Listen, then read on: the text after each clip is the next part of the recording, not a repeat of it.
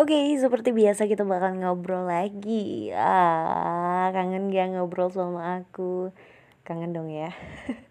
Ini gue kayak kepedean banget ya kayak banyak yang denger. Iya, iyalah banyak yang denger kok, Ca. Tapi mereka gabut aja. Ya, oke, okay, nggak apa-apa lah kita sama-sama gabut ya malam ini. Dan beberapa hari belakangan tuh kayaknya udah tahu banget dong ada sesuatu yang kayak bikin heboh, bikin gempar sampai viral di seluruh dunia.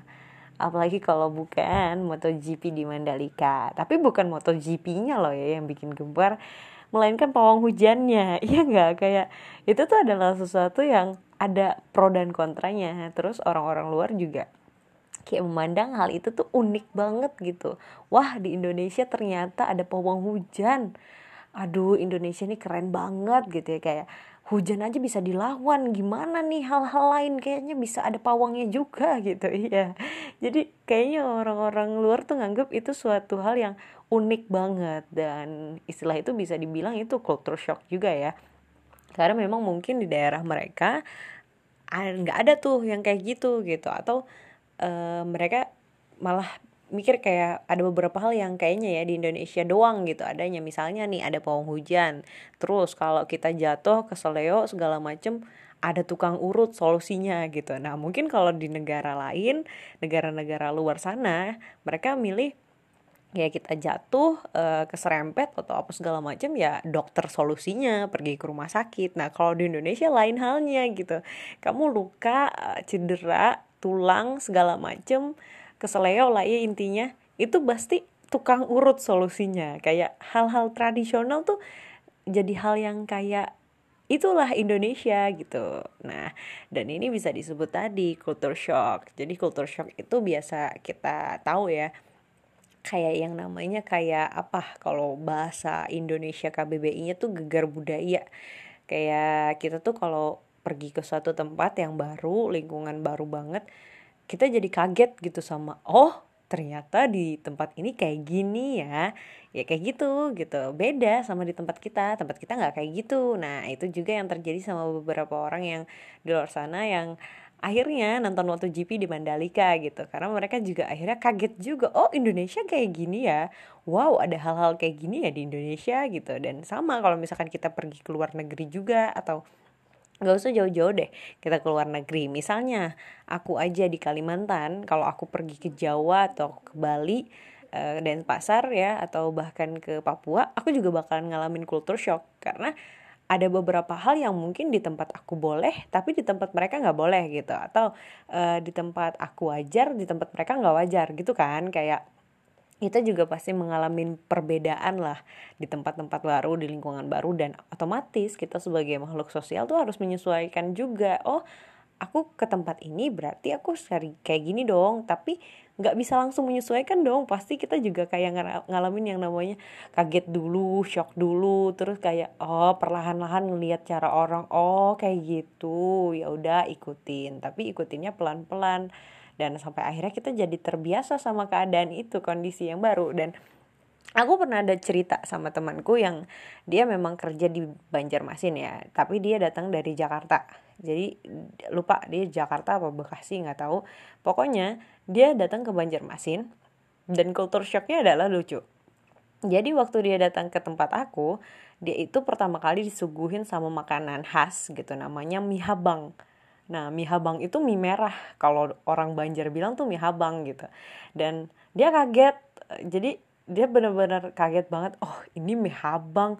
Mie namanya mie merah. Wah, ini warnanya merah. Terus ada uh, kayak sayur-sayur kecilnya. Merah banget lagi warnanya. Ini jelas pedes banget. Jadi pertama kali pikiran temen aku adalah dia mengira mie merah itu atau mie habang itu pedas karena warnanya mencolok merah banget habang gitu. Jadi dia kayak bilang oh ini kayaknya pedas banget.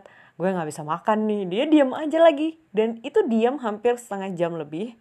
Dan orang di samping dia teman dia yang emang orang asli Banjarmasin bingung kan liatnya kenapa? Kok nggak dimakan? Um, dia bingung juga katanya mau jawab apa. Karena dia takut kalau misalnya bilang aduh nggak tahan pedes tapi kayaknya ini suguhan orang dan itu kayak orang makan yang lain nikmat banget. Kayaknya orang Banjar nih hebat katanya. Lidahnya tahan banget sama pedas padahal e, mereka yang dia aja emang suka pedas cuman nggak terlalu kayak ini kayaknya pedas banget deh gitu. Jadi kayak udah pikirannya oh makan mie habang pedas gitu. Ternyata temennya yang di sampingnya kayak ngerti oh ini nggak pedas kok. Ini dia warnanya doang warna merah. Oh akhirnya dia mau makan dan dia cobain. Eh ternyata rasanya tuh berlawanan terbalik sama pikiran dia yang semula dia mikir itu pedas. Ternyata pas dimakan manis.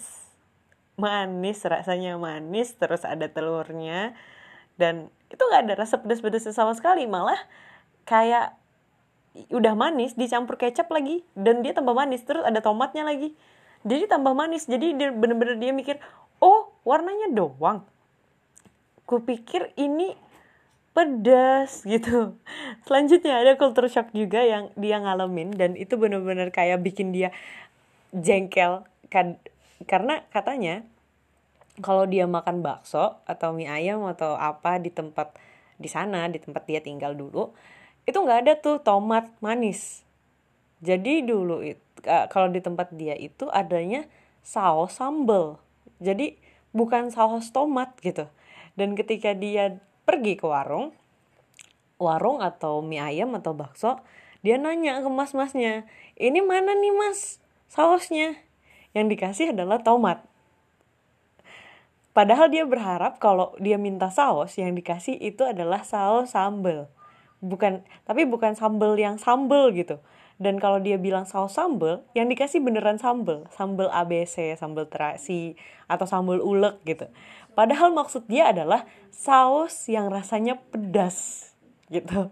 Jadi beda gitu penuturan kata sama yang dia maksud sama yang di tangkap oleh orang-orang sini gitu. Karena di sini tuh emang biasa kita makanan kita kan kayak lebih suka ke arah yang manis ya. Terus kalau misalnya makan-makan juga ada santan-santannya lebih ke gurih-gurih gitu. Nah beda kalau mereka lidahnya memang lidah pedas dan gurih asin gitu. Jadi ketika dia makan katanya dia malah sampai punya botolan saus eh, saus ABC yang pedas itu dia bawa ke mana-mana karena dia yakin banget di sini susah. Kayak ke mie ayam bakso itu semuanya cuma ada sambal yang diulek sambal cabe sama saus tomat katanya. Karena dia biasa banget pakai saus sambal saus yang pedes.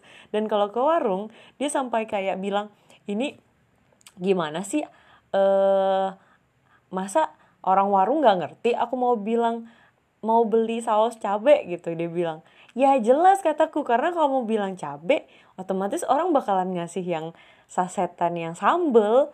Karena cabe gitu kan. Tapi ternyata maksud dia adalah tomat yang pedes. Jadi bukan tomat yang tomat yang manis tapi tomat yang rasanya pedes gitu loh.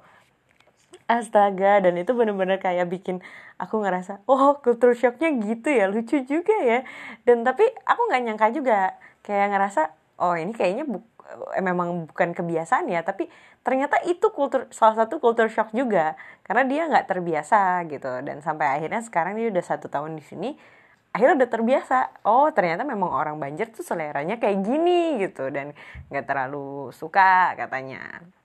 Ya itu culture shock tuh macem-macem kan dan lucu banget. Jadi kayak kita kalau berada di suatu lingkungan baru kita ternyata kayak terwah-wah atau bahkan terkaget-kaget emes lah ya sama sesuatu yang ada di sana. Karena itu bukan hal yang biasa bagi kita tapi itu adalah hal yang normal bagi mereka. Sama aku pernah pergi ke Bali.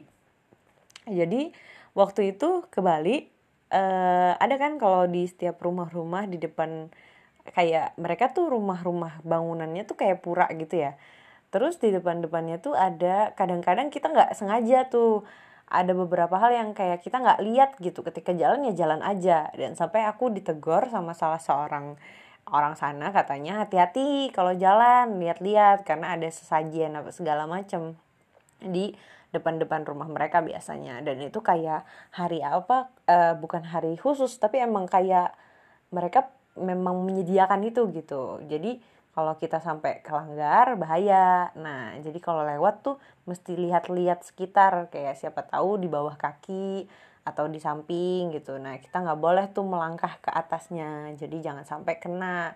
Dan kalau misalkan kita lihat itu berserakan berambur ya otomatis kita jadi kayak agak sedikit minggir. Ya nggak tahu ya aku uh, lupa uh, lebih lengkapnya gimana.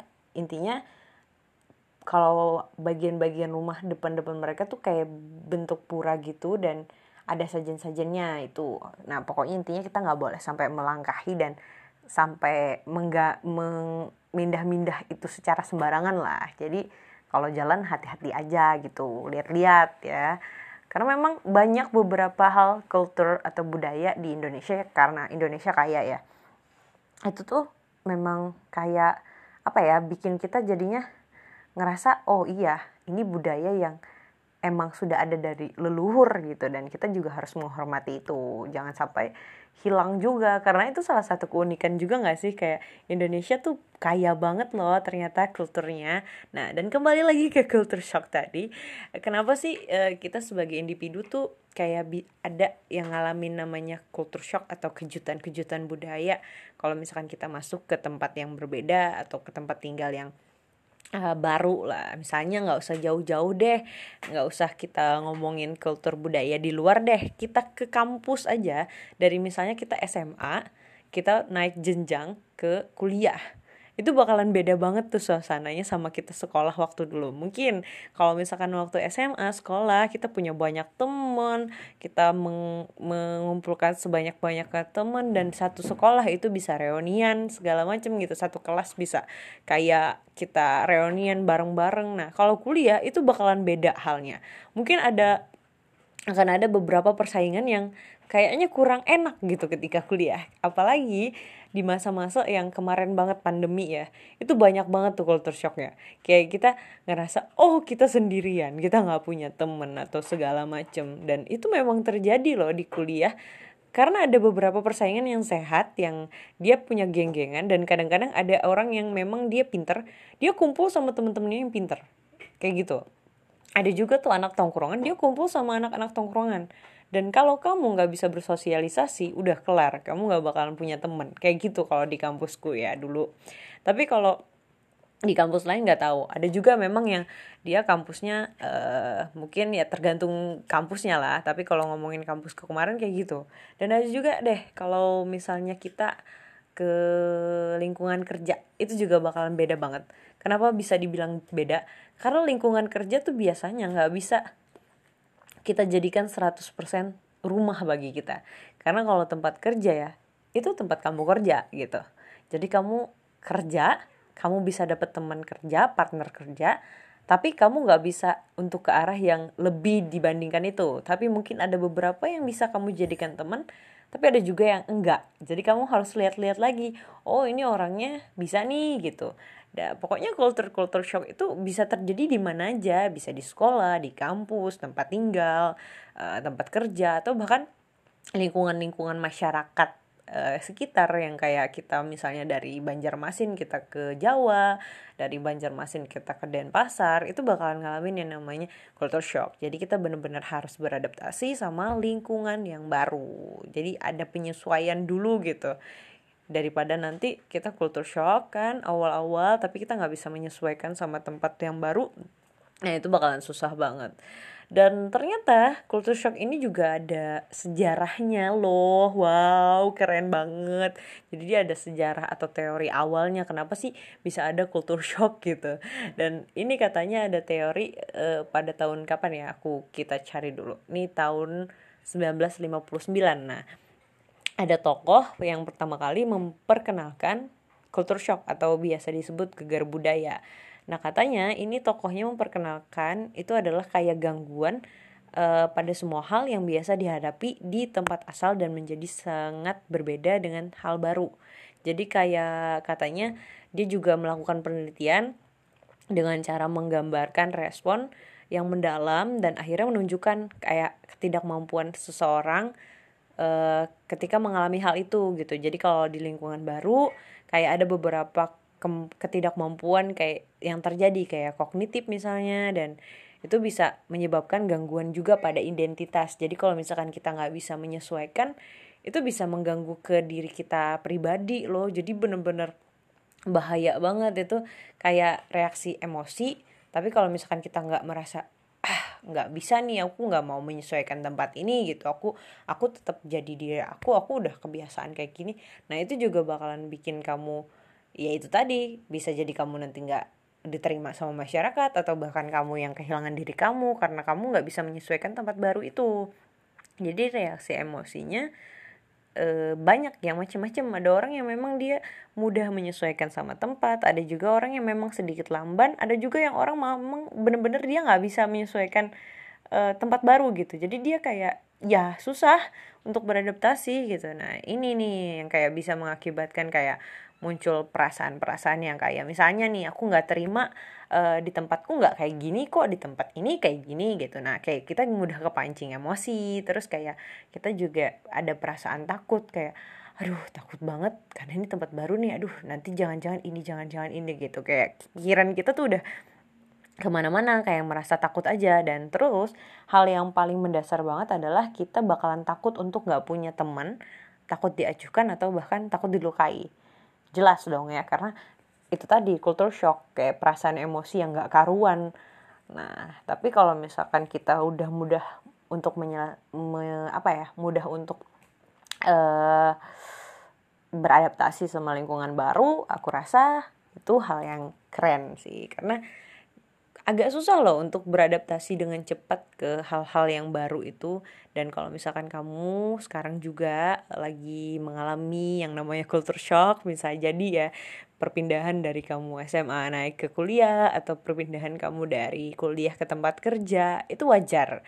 Hal itu wajar banget. Tapi kembali ke diri masing-masing gimana cara kamu menanggapi itu? Bisa jadi misalkan kamu tanggapi dengan santai atau tenang, kalem gitu ya. Tapi kamu juga mulai bisa menerima perubahan-perubahan yang ada. Tapi tapi biasanya ada juga yang memang dari awal kita udah denial banget sama perubahan-perubahan yang ada di sekitar. Tapi uh, intinya lambat laun kita juga bakalan bisa kok menyesuaikan sama hal baru itu tadi. Jadi jangan takut untuk beradaptasi juga dan kalau misalkan uh, emosi kamu udah nggak karu-karuan gitu, tenangkan diri dulu ya kita beradaptasi itu memang bukan hal yang mudah tapi bisa kok kita lalui. Jadi kalau misalkan kamu mengalami culture shock, calm aja ya. You need to calm down. Dan makasih banget udah mau mendengarkan ocehan malam hari ini. Kita bakalan ngobrol-ngobrol lagi kayaknya ya. Dengan topik yang agak berbeda. Thank you. Bye-bye dan good night.